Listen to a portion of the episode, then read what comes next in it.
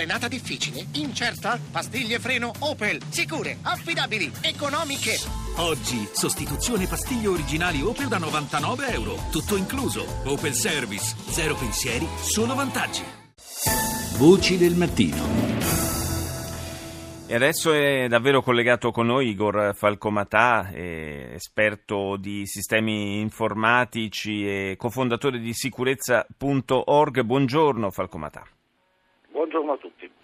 Una indagine che, di cui sono stati diffusi in questi giorni i risultati rivela eh, che c'è una grandissima maggioranza di italiani che si ritiene in qualche modo immune eh, dal rischio di cyberattacchi e dal rischio che il proprio computer possa eh, finire nelle mani eh, di malintenzionati. Addirittura il 92% degli italiani eh, avrebbe questa percezione errata, evidentemente, dei rischi che derivano dall'essere in rete e quasi la metà eh, degli italiani non provvede a proteggere il proprio computer con eh, antivirus e firewall, altri sistemi di protezione.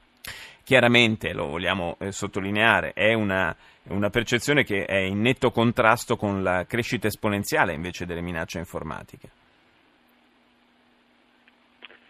Sì, eh, innanzitutto questa ricerca è stata pubblicata da un venditore di antivirus e quindi... E quindi ha il suo interesse, su questo non c'è dubbio.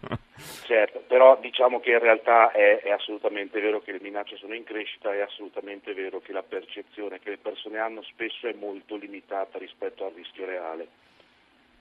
Quali sono i rischi più frequenti a cui andiamo incontro? Anche, anche, la semplice consultazione della posta elettronica può rappresentare un rischio se non gestita correttamente.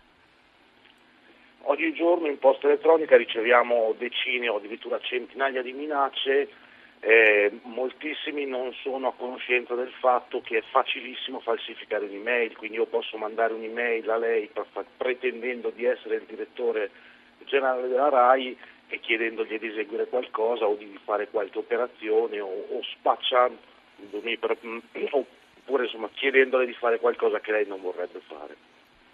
E, e poi c'è, c'è, il rischio anche di, di, eh, che il nostro computer finisca, come si suol dire, sequestrato da, da, chi poi ci chiede il riscatto. È vero che sono in grande crescita questi, eh, questi software che consentono da remoto di, di, prendere il totale controllo del computer di una persona e, e poi mh, pretendere soldi in cambio della restituzione del maltolto? Sì, purtroppo sì, il primo passo, come dicevo, potrebbe essere quello di falsificare la mia identità e fare finta di essere qualcuno che lei conosce, le invio un messaggio di posta elettronica in cui le chiedo di aprire un allegato, questo allegato invece purtroppo è un, quello che viene chiamato un malware, cioè un software malevolo, se lei tra virgolette casca nel trucchetto potrebbe eseguire questo malware che a quel punto potrebbe fare delle operazioni sgradevoli quali per esempio cifrare tutti i dati del suo computer e pretendere un riscatto in cambio, oppure peggio ancora occultarsi e non essere visibile dal punto di vista diciamo, del funzionamento del computer, cioè rimanere trasparente per lei, ma in realtà permettere a un attaccante di controllare in tempo reale tutto quello che fa, quindi fare una specie di cyber stalking, eh, accendere la telecamera per esempio, accendere il microfono, controllare tutti i documenti che utilizza cose di questo genere. E gli antivirus che troviamo normalmente in commercio sono in grado di proteggerci anche da, da questo tipo di minacce che attiviamo noi stessi eh, scaricando involontariamente dei software pirata? È molto difficile, provano ovviamente i produttori di antivirus ogni, ogni giorno a migliorare la loro, la loro, il loro prodotto il problema è che questo tipo di, di, di, software, questi antivirus funzionano su un modello principalmente di qualcosa che già conoscono.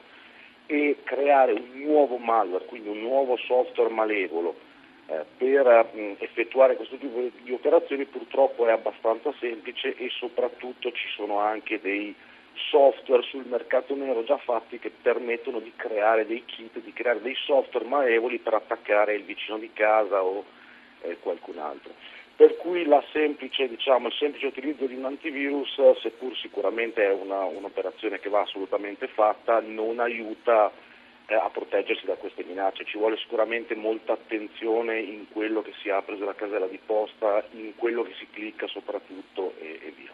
Quindi possiamo dire che siamo il più delle volte noi stessi inconsapevolmente ad autodanneggiarci? Sì, possiamo dirlo, tant'è che c'è una grossissima branca della sicurezza informatica che si chiama social engineering, che diciamo è la buona vecchia arte della truffa trasformata in ambito informatico, quindi eh, appunto il pretendere di essere qualcun altro con una mail, con un eh, messaggio in una chat, cercando di convincere l'ignaro utente a, a, effettuare delle operazioni che sono poi malevole a chi di cui non si renda conto. Grazie a Igor Falcomatà, consulente di sicurezza e sistemi informatici, per essere stato con noi. Ora la linea eh, va al GR1 con Guidardone. Noi ci sentiamo intorno alle 7.35, più tardi.